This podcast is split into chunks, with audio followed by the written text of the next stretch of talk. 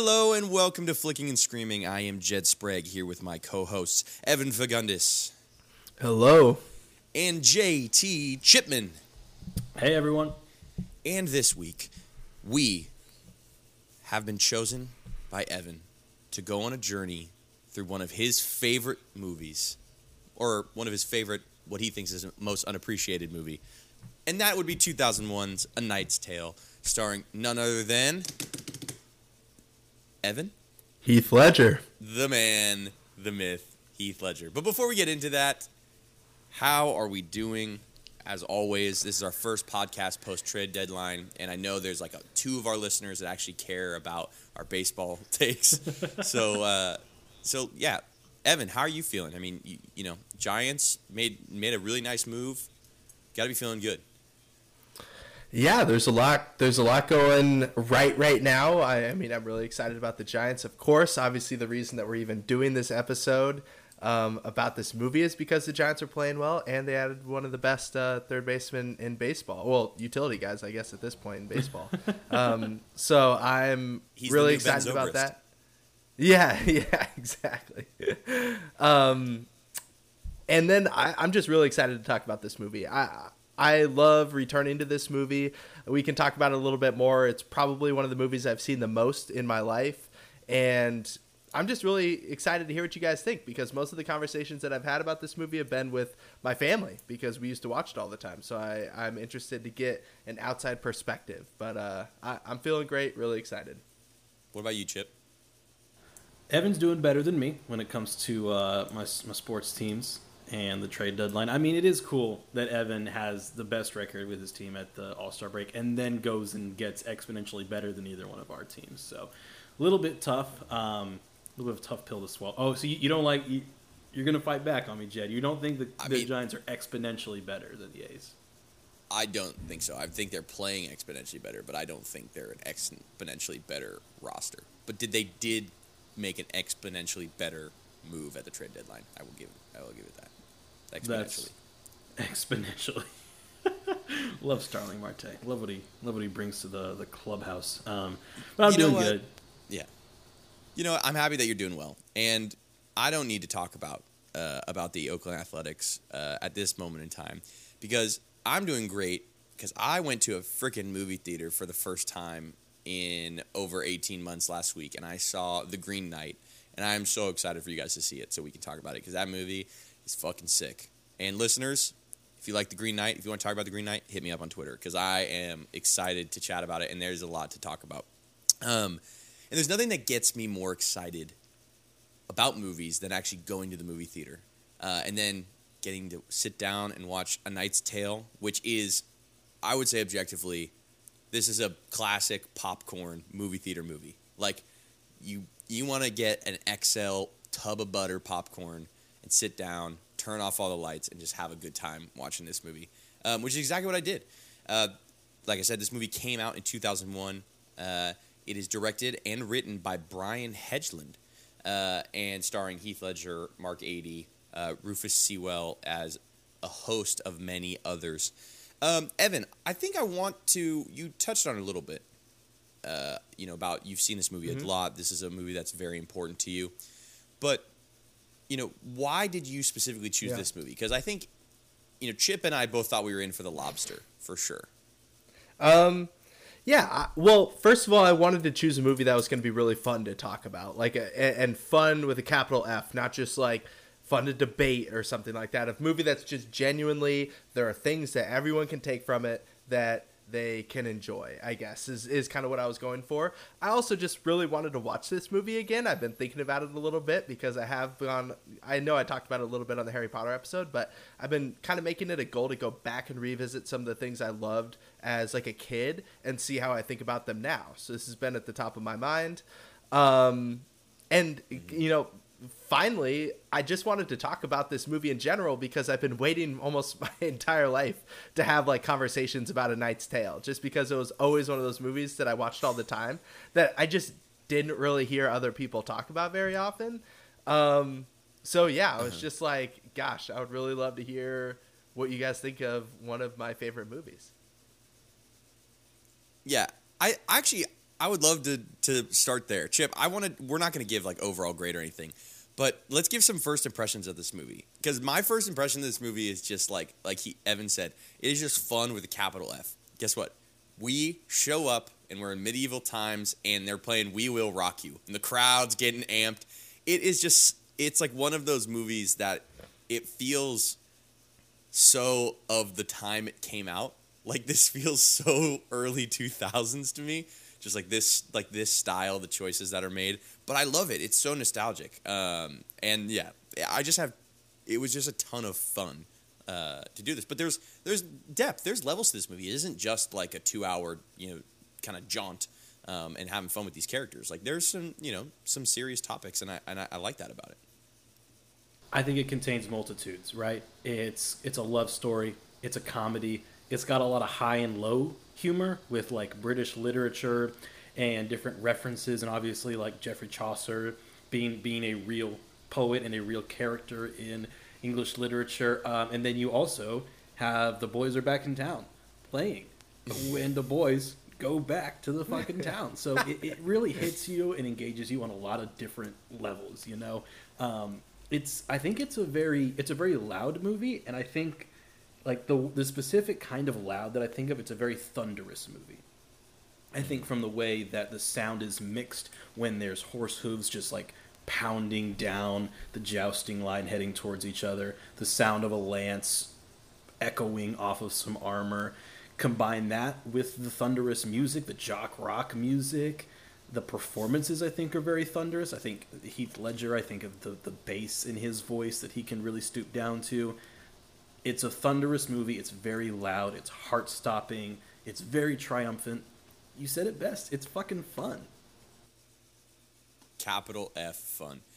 Um, Evan, before we get into the categories, because I think on these single movie, you know, episodes, unless there's like some historical you know value that we have to add. I really love like how we're, we evaluate based on the categories. Is there anything that you wanna you want to touch on about this movie before we hop into the categories, yeah. or do you just want to save kind of final thoughts for overall? No, I, I did want to touch on a couple of things, um, just because uh, so much was coming to mind when I was watching this movie again.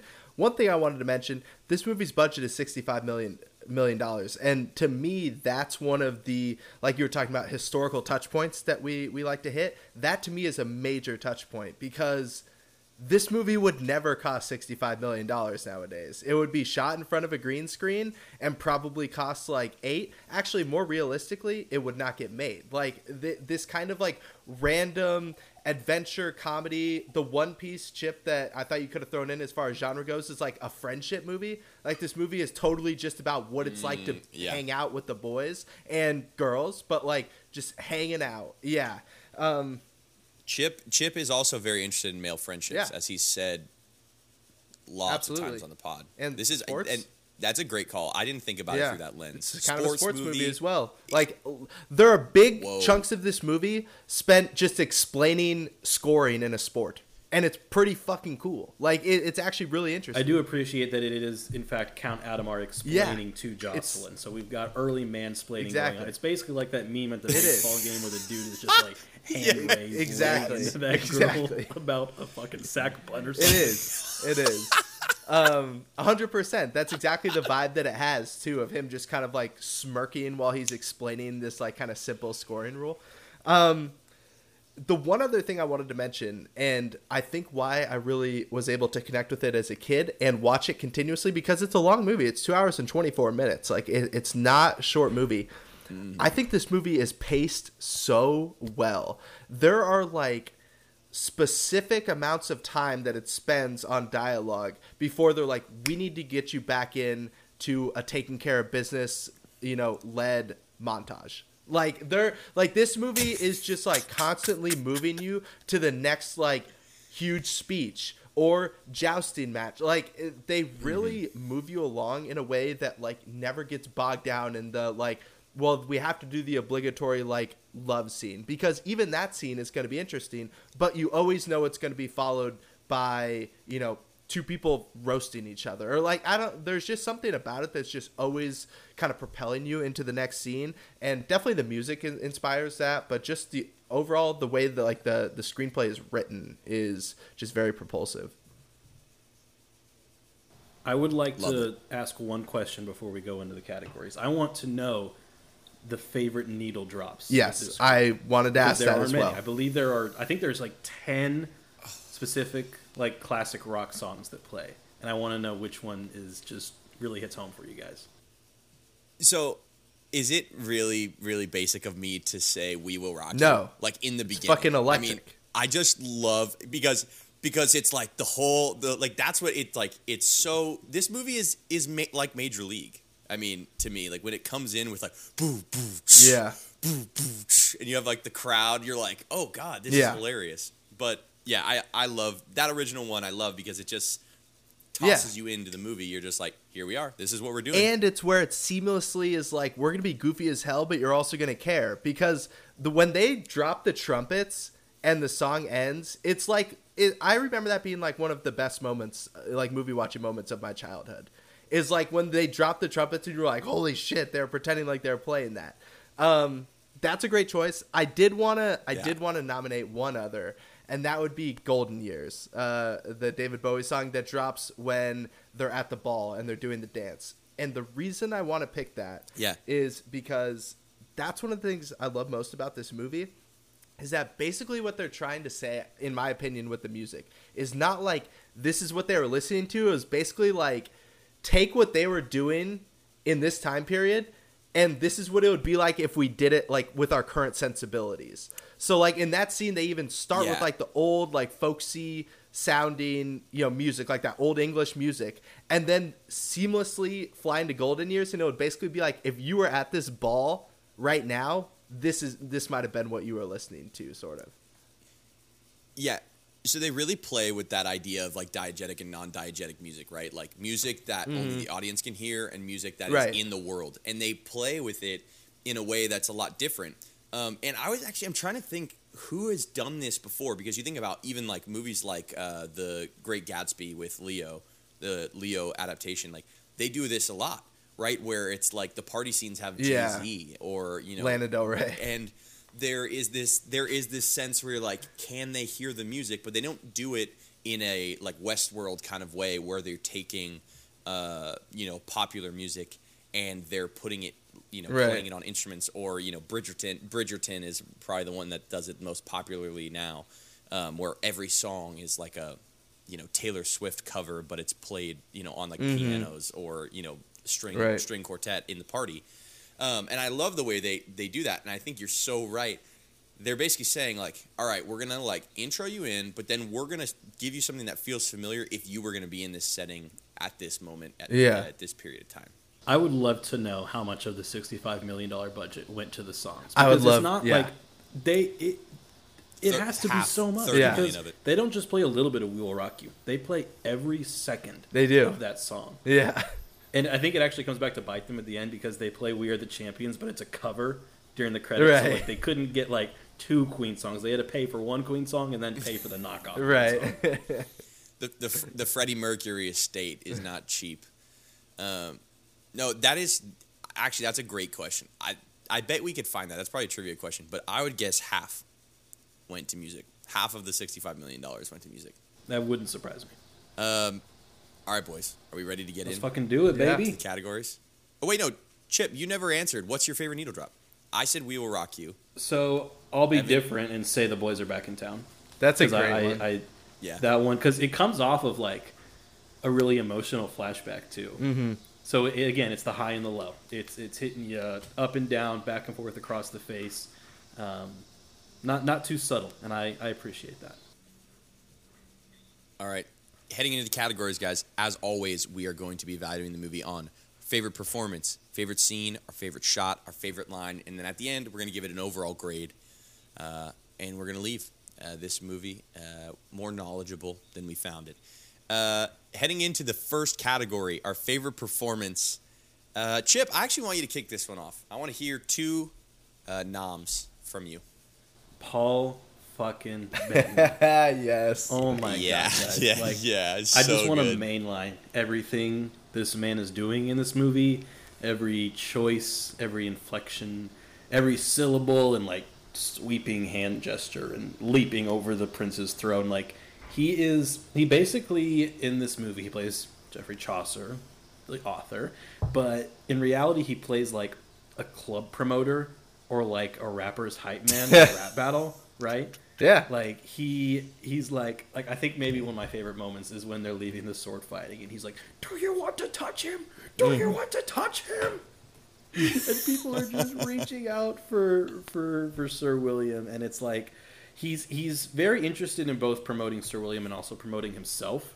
It's like a look at him and also look Yeah. at me, look at him but also look at me. He he gets the people going, right? It's like it's like uh fucking Blades of Glory. He get, it it's, gets the people going, right? Um, and he, We he really just kind of loses himself in this character. I would like to see, I would- I would like to see him play more like this as Vision in the MCU. I think that would be a fun little twist. I know he, he gets philosophical, but he doesn't get fun. Vision never has fun. Yeah. Paul Bettany is an insanely hilarious person. so I do love that about this performance is because it does balance that like there are tender moments with with this character where he is a lot of times pulling on you know pulling on the emotions of the of the uh the audience but then he has to like you said the moments where he's just screaming do you want to touch him like at the top of his lungs which is He's amazing. clearly very right, educated. great like choice He, he is the smartest technical person in the room, um, but even sometimes he's still a step behind on things. I think, and I think that's a fun dynamic. Um, and then I'll, I'll kind of keep with the uh, more campy performances. I'm a big Wat guy. Big fan of what Alan Tudyk is doing. Mm-hmm. Big fan of fonging. Is fonging supposed to be like in um, Fantastic Mr. Fox when they say cussing? Is it supposed to just kind of represent any manner of cuss word I- in, in any context? I think Yeah, so. maybe. I mean, it could just be like a like a synonym for fuck. Honestly, like the I way mean, he who doesn't it. love a good fong? Yeah, absolutely. and Wat knows that. Um, but I mean, I think especially with Wat because he, he's clearly very he, he carries a lot of anger and a lot of passion and excitement.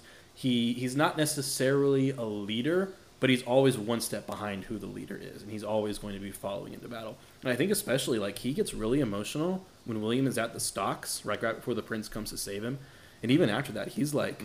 Clearly, really fucking torn up and just wearing. He, he's always wearing his emotions all over his face, and I think the performance is um, pretty. I think it stands out from some of the other side characters. So those those will be my two noms. I'll give you guys some more of the another obvious one there. Um, okay, I'll go next. I'm gonna go uh, Mark Mark Addy, uh, our boy King Robert Baratheon himself. Uh, he he's just. Is it a stretch to say he's great in everything he does? He just kind of like he understands his assignment at all times, um, and he kind of plays a very similar guy a lot of the time. But I really, really just love like he he is part of this comedic relief, right? He's he's so one of the boys, like one of one of the you know characters that everybody has in their in their friend group, uh, and I really love like what he's doing. He's got so much raw power as like a person just like in the way he speaks and like carries himself like when he raises his voice it feels important um and then my other nomination rufus sewell, sewell is that how you say it yeah as as count adhemar i gotta say is he, does anyone play a better shitbag than him like he's just Maybe like- not from this time period. He Like, might be I- about the best from this like block of five or six years for sure.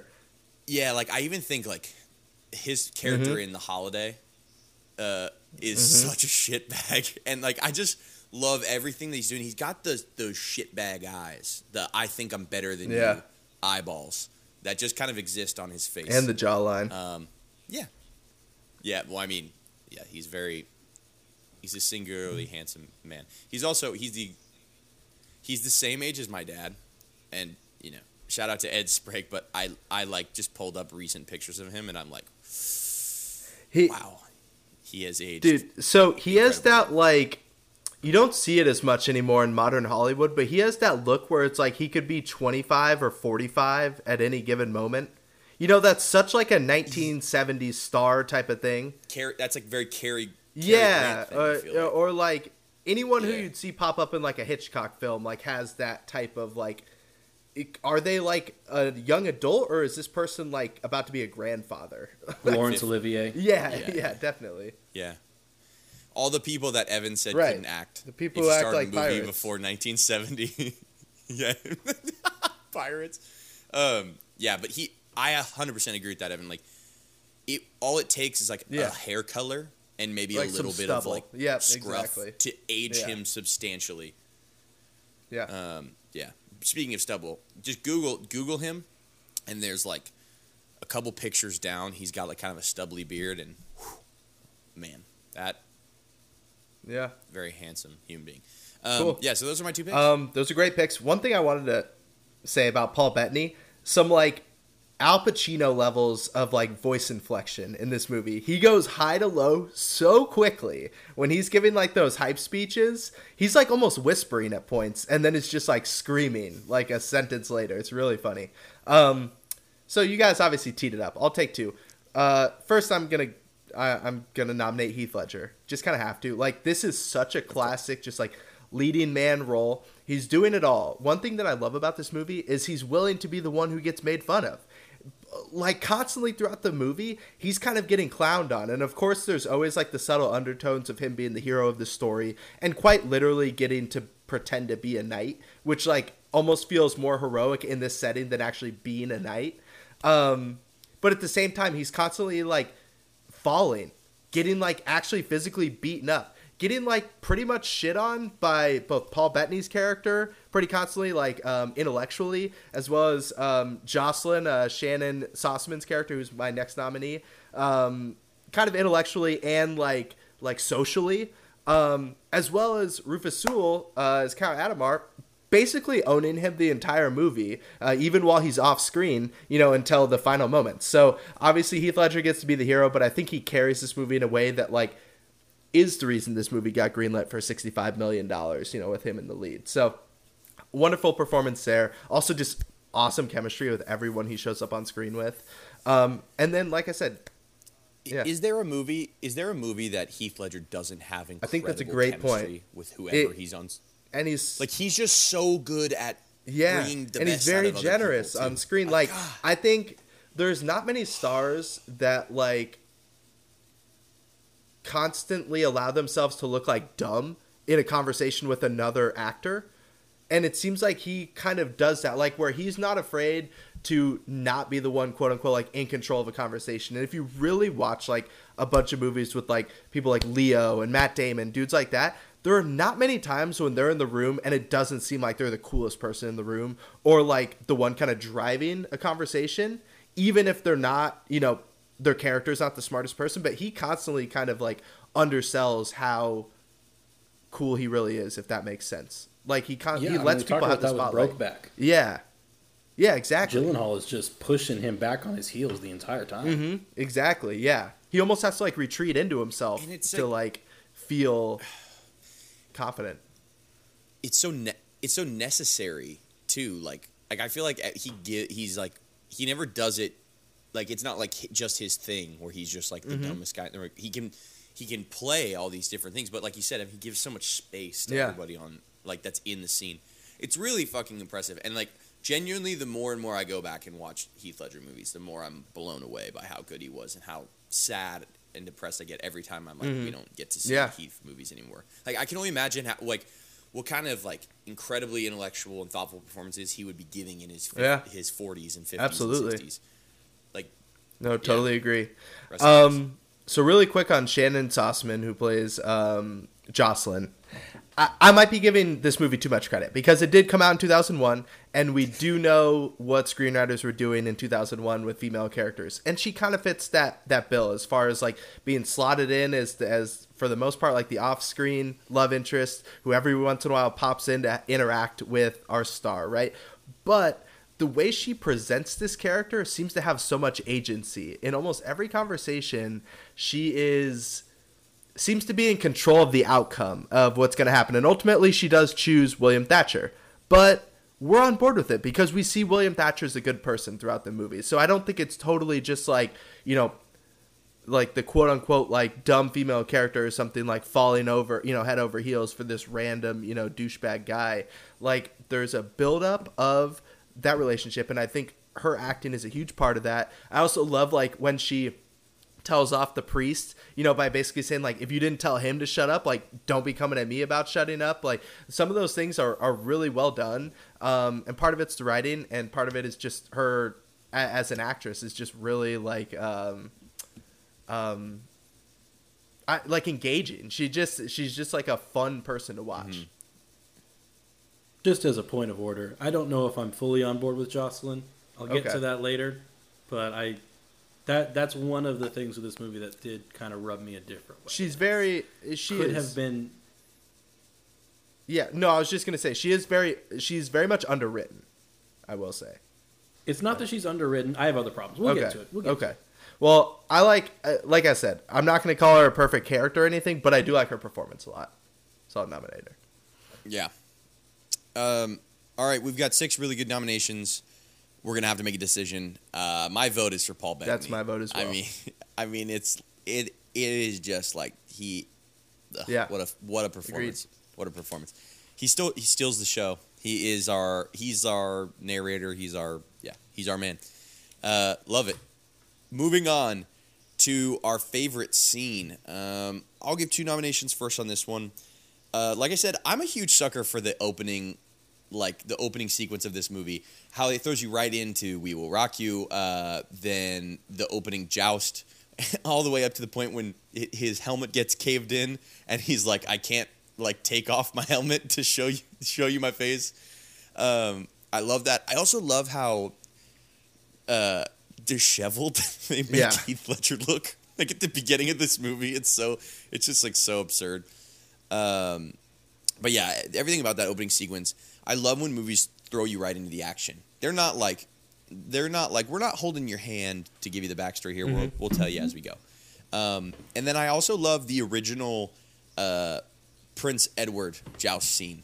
Like when that's when you can see it uh, in William's eyes that he's like ambitious, right? He's like doesn't care. He doesn't play by the rules of like, hey, it's a prince. I don't want to hurt. I don't want to hurt him.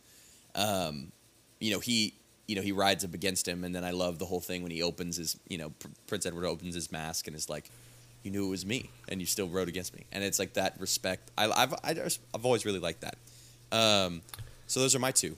Uh, Evan, what about you? Those are great picks. Um, man, it's tough to go with anything but Chaucer scenes. Uh, so the first time that they meet Geoffrey Chaucer, uh, Paul Bettany's character, on the road, I really love that scene a lot when he's walking naked um, and basically has to explain like what writing is, like what a book is, what poetry is to these three guys on the road. Also, one of the reasons I love this scene so much and why I loved it as a kid so much is he basically pokes holes in the entire movie's plot, like before the movie even has a chance to get going.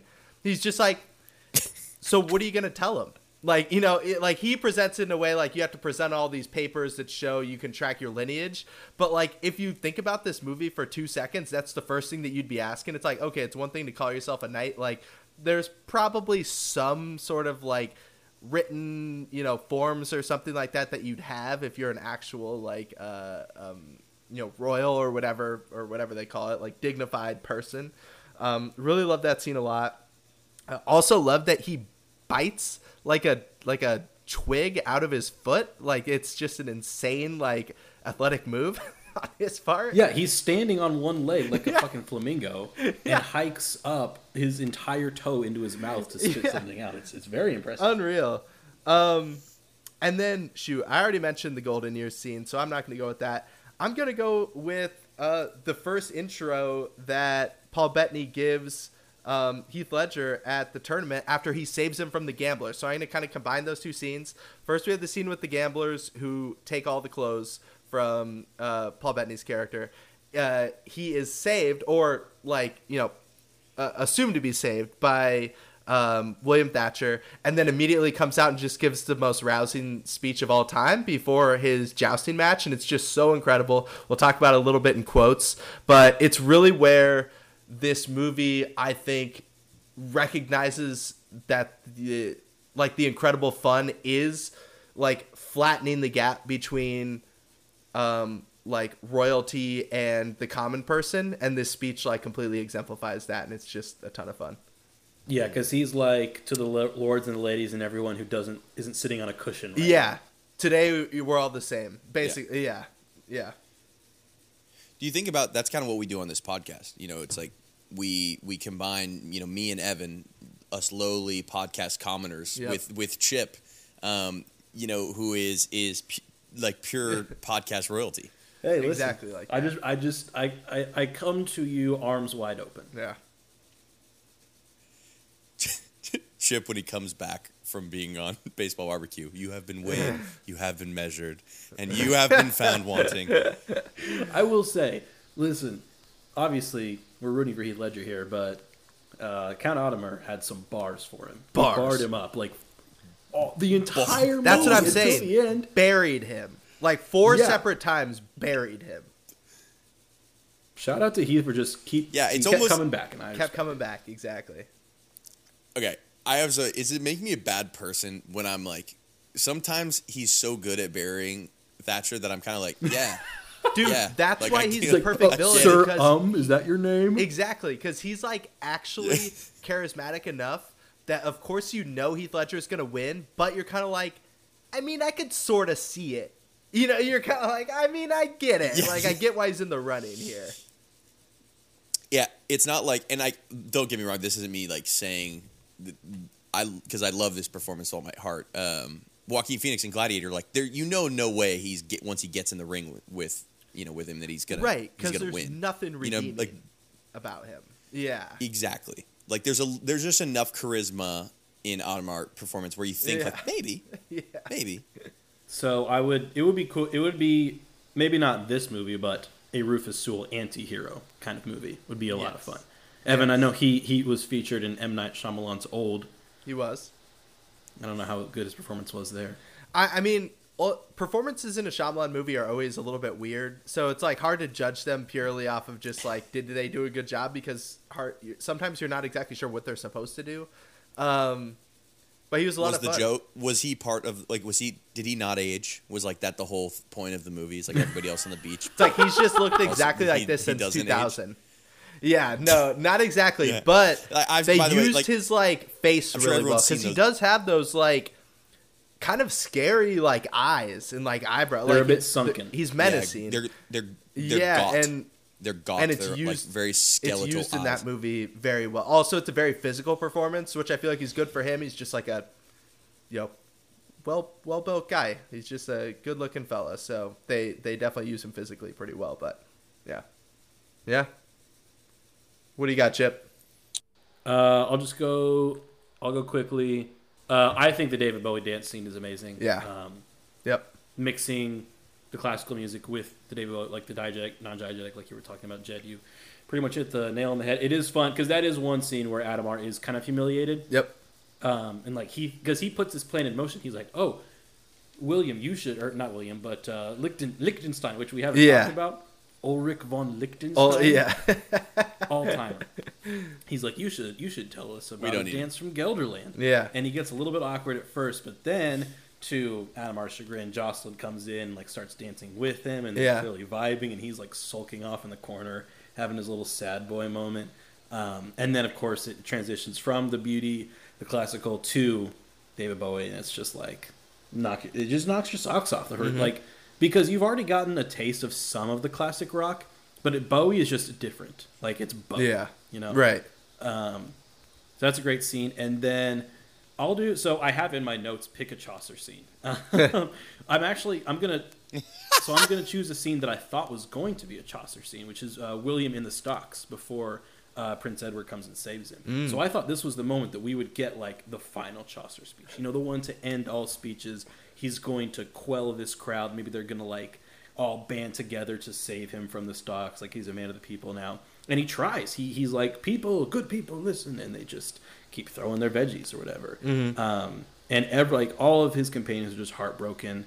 They're they're literally throwing their bodies in front of William to defend him, and then just the boy with the hood up. The prince himself shows up, and it's fucking sick. And like, it's cool because they don't overutilize that character, so you don't see it coming. Right. Um, you think like, oh, once William meets him, that's kind of his exit. Like, oh, you had Yeah. your face to face with the future king. it's like character he's- building. Yes. They- yeah. they actually really you uh, now that you mentioned they really use that character Mm-hmm. well like they like throughout the whole the whole movie and he's a very enjoyable character actually Like those are those throwaway characters usually are shit. Just another just another notch in the Knight's Tale's belt. Um, But yeah, then he he fucking knights him, and it's it's emotional and it's powerful, and the they the the prince looks great. First of all, he's just got a very like classically handsome face and a good smile, but a Yeah. powerful like regal smile to Yeah. go with it. As he's like, my personal historians have discovered this, and they are not to be trifled with, and that is up, not up for debate. It's like, yeah, you're fucking right, man. Yeah. Um, so that's that's a, that's a really good scene. Yeah. yeah, I, and yeah, you gotta love it. So, Bef- yeah, situation. exactly. And before we move on, I just want to mention one thing about Chaucer. So I read that the scene, the first, well, m- maybe it's not the first time, maybe it's the second, but after uh, William Thatcher wins his first sword battle, um, or like sword fight or whatever it is, they Chaucer gives like a rousing speech and no one does anything until Mark Addy's character Roland goes like, "Yay!" So I read that they shot this in like wherever and the extras didn't speak English, so they didn't know what Paul Bettany was saying in that speech. So they didn't exactly know like when to cheer or anything like that. So there was actually like uh an awkward pause the first time that he did the scene until um until Mark Addy's character is kind of like yay and then they all go nuts and it was almost like a cue that they were just like we have to leave that in that's perfect Yeah, it was filmed in the Czech Republic. Okay, like all there we that, go. all that is Yeah. Czech Republic coun- countryside, um, which is lovely. And then I think some of the, I actually think like some of the city scenes are actually pieces of like old Prague. I wouldn't doubt it. I mean, it looks authentic as shit, Um, and I know that sounds like I don't know anything about Prague or anywhere really, but it looks like real places. Like it doesn't look like sets. I know Prague is the reason that people mispronounce my name, all the, Mm. my last name, all Shit's time. Prague. because my last name is no seriously. That's what I don't need. I know Yeah. Prague because of the Succession episode. Yeah, right. There you go. True. I know I know Prague because of Gossip Girl. Oh wow, there it is. That's true too. I, love forgot about so that. Much, Jed. By the way, Gossip Girl fucking rips. Chip, you would love it if you haven't watched it. Um. Yeah. Anyway, anyway, uh, moving on. We need votes, Yeah. people, for uh, our final thing. Evan, hit me with a vote. Um, I think I had to vote for that opening scene. I think you didn't even mention it, but like the way it starts off with them literally just coming across like the the dead knight, like their own knight who's just dead, and then they're just kicking the shit out of him and like trying to wake him up. Like it, like that straight into "We Will Rock You." I feel like whenever I've told somebody to watch this movie, when you get five minutes in, you're like, "Yeah, I, I'm gonna see this one through." Like I feel like it's just such a great draw, so I'm going with that one. I'm great with that. Yeah. Okay, I would have picked Chaucer's first. That like, would be rousing my second speech, choice. but I'm fine with. Yeah. But I'm But fine with the, opening because I'm it fine with gets the music in there. Too. Yeah, because you're right. We need You're- a needle drop in our favorite. And scene. we can't give Chaucer too much. It would be very easy to let Bettany just run away with some shit. Yeah. here. Yeah, yeah. Great pick by Great. us. Great pick by us. Um, okay, moving on to our favorite shot of the movie. Chip, kick us off with two noms for uh, from you. I love the very first shot of Paul Bettany's ass striding into frame, just like nothing's amiss. He's he's trudging, as he says, trudging to trudge, To trudge. and he's just like, just just walking past them, Bare assed. Hello, how are you doing? He's patting the horse, but you you you just see it come in like the, literally the butt cheeks are the first thing to come into frame, and then the rest of it appears, and it's really good. Um, and then I also like uh, I forget which tournament it is. It's the it's the one where he starts by intentionally losing and then intentionally wins. Yeah. The uh, he, uh, uh, William and Jocelyn are having that long talk in the chapel. And it's a really wide shot. Yeah. Uh, and it's it's a pretty long shot. I think there might be a couple of cuts in there, but it's a really wide shot. Yep. Um, and it just feels like it feels very intentional, and it feels like oh, there's a lot of distance here. There's a lot of gr- like literally distance. There's literal ground, and there's also distance in this relationship and ground to be made up, and not a lot of clear communication going on. Yeah. Um, And it's also pretty funny because then like there's the priest that comes in and yells at her to shut up. She's like, "Why are you telling me? Tell him." Mm-hmm. Um, I like that shot a lot. That's a good one. All right. Um, Okay. Evan. Um, Go. So I had Go that written down as one too, but I have two others. One, I, I have a couple of kind of basic ones, but one, the uh, there's a lot of great slow mo in this movie, and I don't think the slow mo is overused at all. Hmm. I love it for the jousting. One of my favorite slow mo shots is the fucking hero shot in the last jousting match when Heath Ledger is taking off all of his armor and he's riding on the horse and there's a slow mo of him with his hair flowing just center screen. I just think it's like such a cool shot and is like such a great Yeah. recognition of like we have earned this. Like he's earned this like through Yeah. this movie. You're all in at that point. Um so I got that one. Yeah. And then another kind of basic one, but again, they've earned it when the whole crew leans over Adhemar at the very end and drops, you know, his banger Yeah. line back on him again. Um, the um, uh, you have been weighed, you have been measured, and you have been found wanting. Them all popping in, and just that final shot with all five of their heads just leaning over him um, is just really cool. Yeah, love it. Um, God, Evan, you stole literally I both I'm of mine. sure. Those are the ones I had earmarked. Um,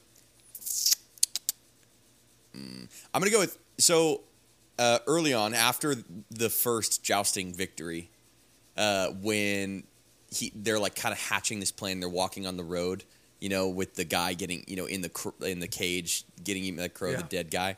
When they all start rest, when they all start wrestling on the ground, and it's like a wide shot of them wrestling on the ground with the the that cage and the skeleton in the background. I just I love that shot. It's kind of like it's almost like a you know a bad omen um, f- for them. Um, and then I'm actually going to go with the. This is really aggressive of me, but I'm going to go with a different slow mo shot from the exact same sequence that you were talking about, Evan.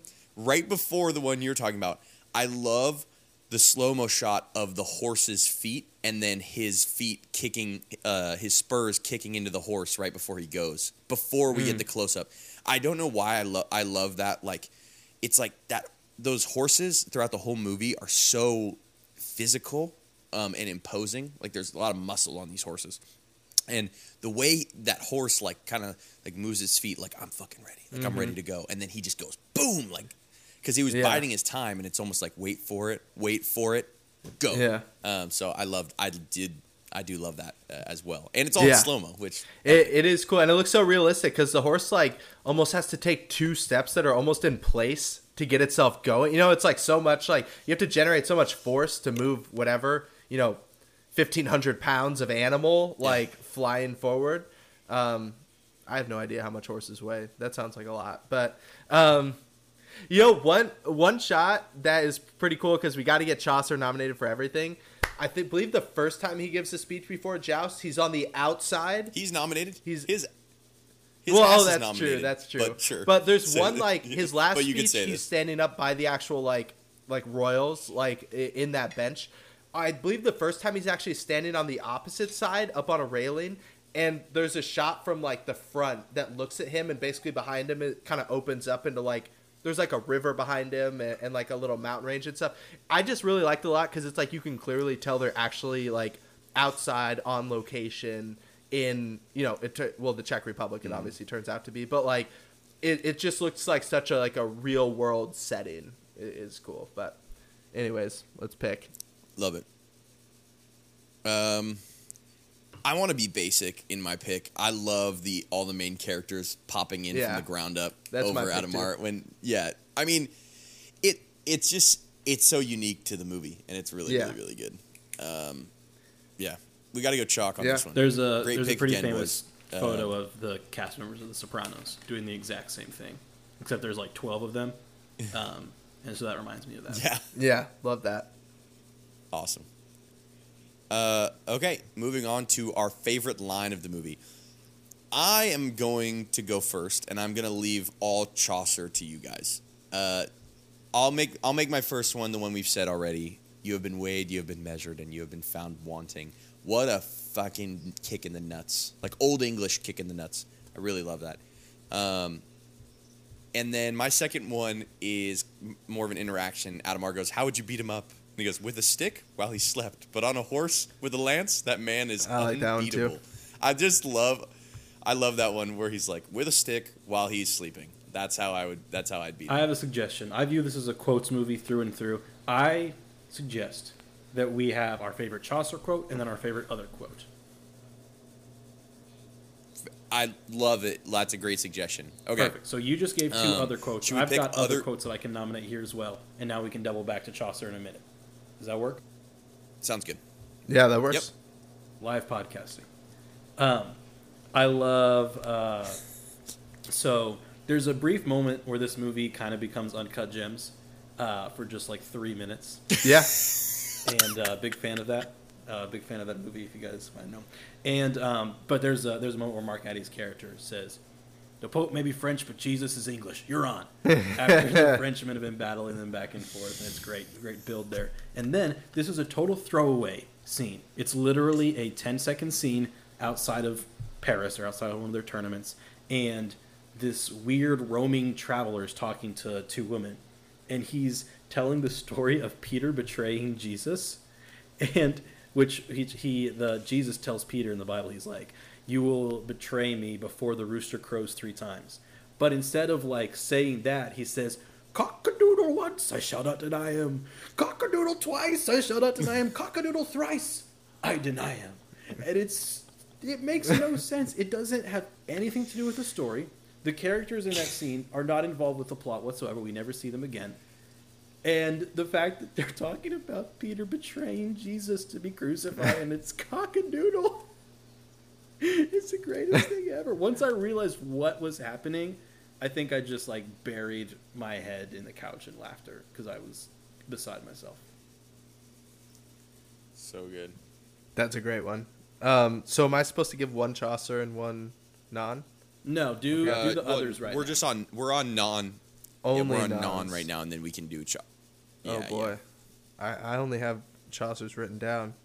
Um, I mean, lots of the other uh, favorite lines of mine are kind of on an ironic edge because I feel like they they specifically have scenes where they're reading, um, like basically poetry that one would write to a loved one. But to me, they're playing it so ironically that it comes across as funny. But if you just read it off a page, like it sounds so cheesy.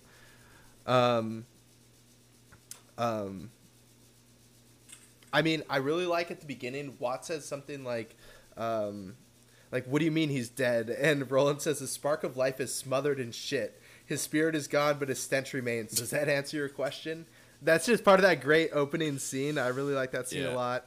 Um, I can't explain it. She makes me feel like a poet. I think is a really funny line from uh, Will, um, especially considering the entire. and isn't the response you may, f- you may feel like a poet, but you yeah, like he said idiot. you may feel like a poet. I That's- believe he's I like, think that's you his sound res- like an idiot. um, Oh yeah, it's amazing. yeah, those are great. I also want to throw in. I think this is actually like one of the more like seriously good lines, like non like funny. Um, when Edward says, "What a pair we make, huh? Both trying to hide who we are, both unable to Mm. do so. Your men love you. If I knew nothing else about you, that would be enough." That's a good one. That's a really good one. Uh, Chip, I need a final non Chaucer Oh my god. quote pick. Um, what was the Wat quote again, Evan? Um, shoot, I gotta find it. Oh, are you? Are you saying? Oh, uh, no, Roland. The spark of his, the spark of his life is smothered in shit. His spirit is gone, but his stench remains. Does that answer your question?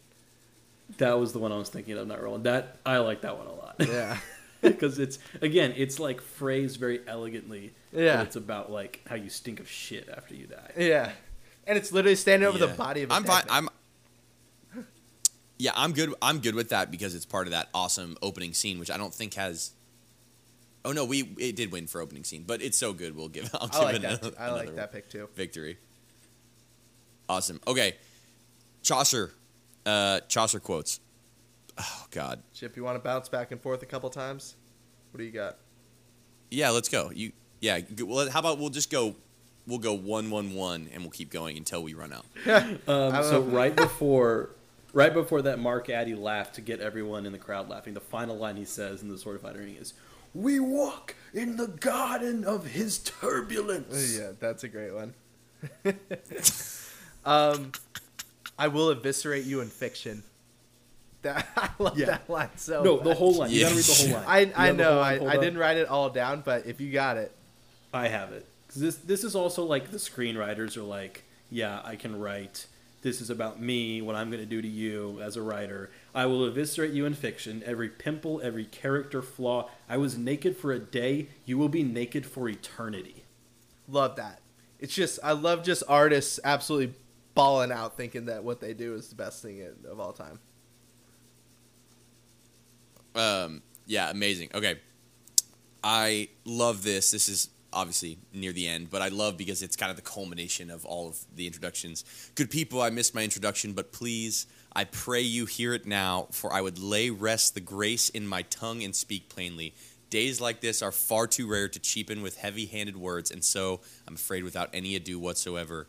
Here he is, one of your own, born a stone's throw from this very stadium, and here before you now, the son of John Thatcher, Sir William Thatcher. That's a good one. Do I need to do another one here? Because Um, I've got. If you got another one, toss it. I got yeah. one more love, so too. I have Yeah. been uh, I am late to the party as I like to be, and I've been watching uh, a little show called Ted Lasso, and they have a little they have a little ditty for Roy Kent, and it's a very similar tune to a little ditty that they have for Ulrich, where he says he's blonde, he's pissed, he'll see you in the list, Liechtenstein, Liechtenstein. he's blonde, he's tanned, He's here. he's He's every there. fucking where. Roy Kent, Roy Kent. I fucking love Roy, Roy Kent. Kent. I identify with him in a lot of ways. He's the new Nick Miller. Um, I have to say, maybe my favorite, and we talked about the scene, but I love the my lords, my ladies, and everybody else not sitting on cushions today. Today, you find yourselves equals. Ooh, that's a good. Yeah. It's a good good one for like- the people, the proletariat. Exactly. that's the thing is like William is a man of the people, and It's that's a what populist, this is really about. exactly. Yeah. Um, and I would say my last one um, is a, just a, one of the ch- classic Chaucer digs. Is when he goes, "All human activity lies within the artist's scope," and then he looks at Wat and he goes, "Maybe not yours." like just such a bird. That is a good one. such a good bird. Um, but we do need a Chaucer uh, vote. I would nominate, or I would vote for either the one that you just said to Wat, except maybe yours, and then I would also nominate "I will eviscerate you in fiction." I think I'll That's the one I eviscerate you think in I'd fiction. go with. Yeah. because I love I, I think eviscerate you in fiction too is like such a nod to like how everlasting Chaucer actually was in like real life, and it was it was Yeah. almost it was it's almost True. like the character is aware of what his legacy will be. Yeah, um, true. and so so he's like you will also, he's coming at it from like, like he did nothing to gain power back. Like he, literally, he literally got saved by another person. Like he did nothing to like earn the standing that he had in that moment. Yeah. Ugh, amazing. All right, guys, uh, that was it. Uh, running down real quick, our picks are favorite performance, Paul Bettany. Our favorite scene, uh, the opening scene, all the way through the opening joust. Uh, our favorite shot, uh, all the main characters, kind of from the ground up. Um, and our what was our our favorite non Chaucer line? What did we choose? it was. Oh, it was the uh, the one about stinking to shit. Yes. What was it, Evan? Yes, I I lost it, but I said it twice. No, you have to say it three times. Is that enough Just for as you? Peter denied Jesus three times. Once. Um, the spark of his life is smothered in shit. His spirit is gone, but his stench remains. Does that answer your question? and then Chip, our favorite Chaucer line. I, I want to read the whole line, so let me pull it back up. I will eviscerate you in fiction, every pimple, every character flaw. I was naked for a day. You will be naked for eternity. Great picks by us as always. Uh, let's get into overall grade. Evan, considering this is the movie you chose, hit me with an overall grade. Yeah. Um so obviously these are our own personal grades. And you know, I'm just going to do it. I'm going clean A and I'm doing it because I enjoy this movie so much. Like this Yeah. is purely me enjoying this movie. Um, I think the performances are really good. I like I said, the thing that I'm most impressed about now that maybe I didn't realize when I was younger is how well it's paced out. It's a long movie. They get they get through a lot. Like we mentioned, they go through like four or five different genres throughout this movie, but they do it all so seamlessly, and the way they move through it, it never feels um, like monotonous at all. It never feels like oh well they have to get that part in. Oh this is part of like the story arc that they have to get in here. Like you guys mentioned, one of the only things that feels like it's a little bit just like naked, um, like character building for without any other purpose is the um uh the the king part or what what what is he? Prin- prince? Yeah, Prince. he's a prince. Um Prince is the prince showing up um them jousting kind of their little exchange afterwards but that coming back to pay off like everything just has a payoff at the end of this movie. Um all these characters are thought out enough that the actors are able to like breathe life into them. None of them like are fitting an absolute like um A or B box. And I don't know. I just I have a great time with this movie. Obviously the soundtrack is incredible. Like that's probably what pushes this movie over the edge from just being like a really fun period comedy. Um and I, I just really appreciate how well it's thought out. And again, I, don't know how many more movies we'll ever see like this, uh, which makes me really enjoy it that much more. Um, yeah, I like this. I like this movie a lot. Um, I can't quite give it an A. I gave it a solid B. This is a very enjoyable movie. This is a movie I will re- I return to. I have returned to quite a lot. Um, I love the performances. I love kind of like you said the genre bending aspect. My biggest gripe is I think it's too long, man. This movie, this kind of movie has tight 90 written all over it, not Lord of the Rings Two Towers like length of movie. Like it's very long and I think at times it can drag a little bit. I think overall it's paced very well. I love the way it throws you into it. I know you completely disagree, Evan, but That's I just feel like it's a little bit long and that's what takes it down from that like up or upper echelon uh, for me. But I, I really enjoy this movie.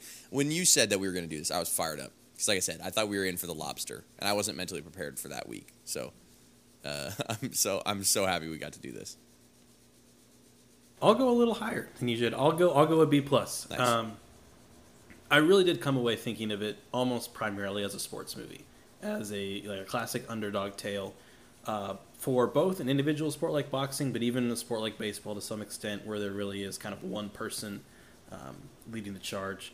Um, it's also a sport movie in that you can kind of easily call bullshit on it. Like in no way are you the greatest jouster of all time after training in the backwoods with Wat. You know, like I don't, I don't, I don't think that Wat is like the greatest boxing coach of all time. You know, I don't think, you know, Wat, Wat's no Ned Yost.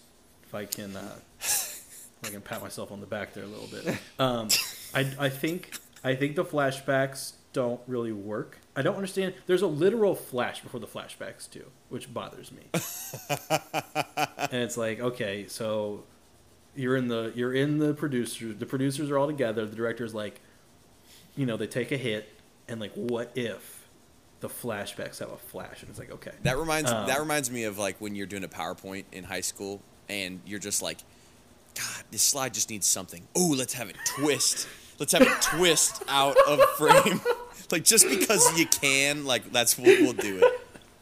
You just unlocked like so many memories of weird Microsoft PowerPoint transitions in the slides. And every fa- every slide had a different transition because you couldn't just Yeah. like stay on theme. It was like foo, and then slides across and then Yeah. fades out slowly. What a what a weird time in the internet that was. Oh, yeah. Um, and then so my other issue is with Jocelyn, but it's not so much that she's underutilized. I think she's like a fucking sadist.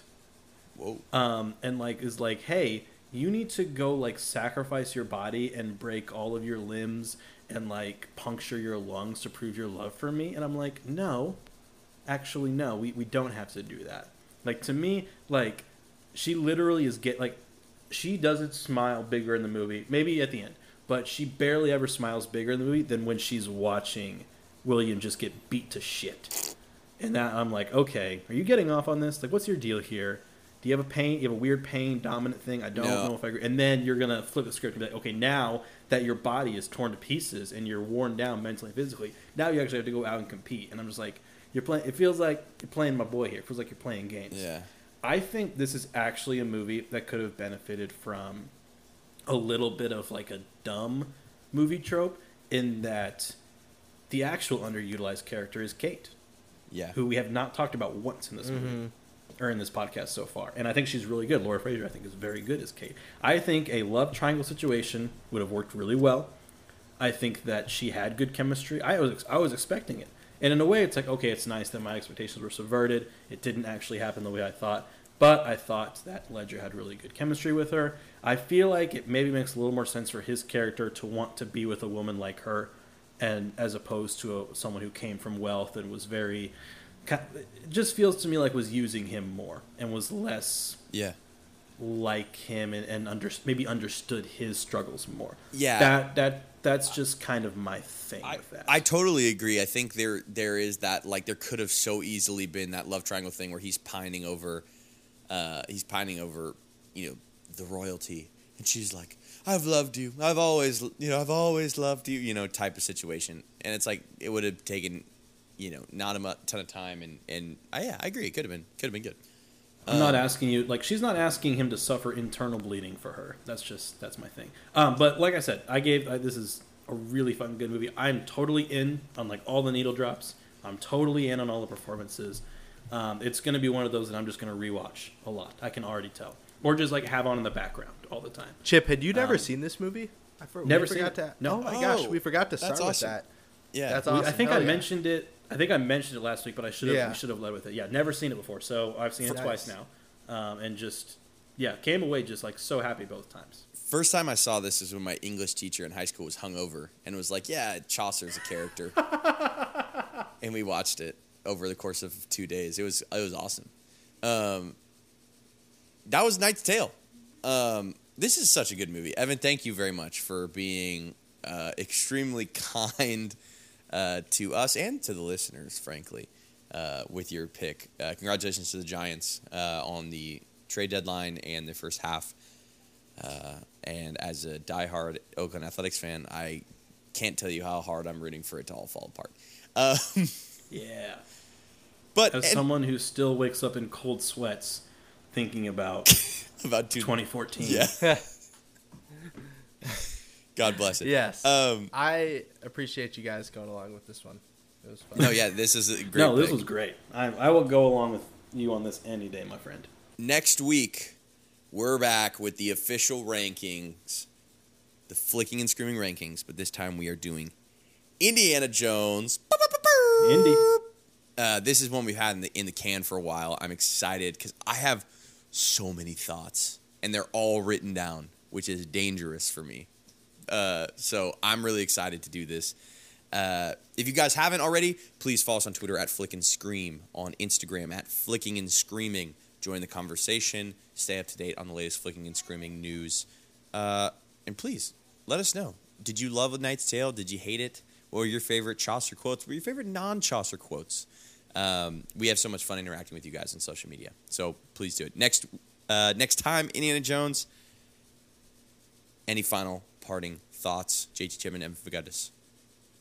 I hope you guys uh, measure up. I hope you guys, hope you guys are counted well. Hey, I'm excited to be here. Flicking and screaming, Jen Spring and Vigadis, JT Chipman. Good night, everybody. Good night. See ya.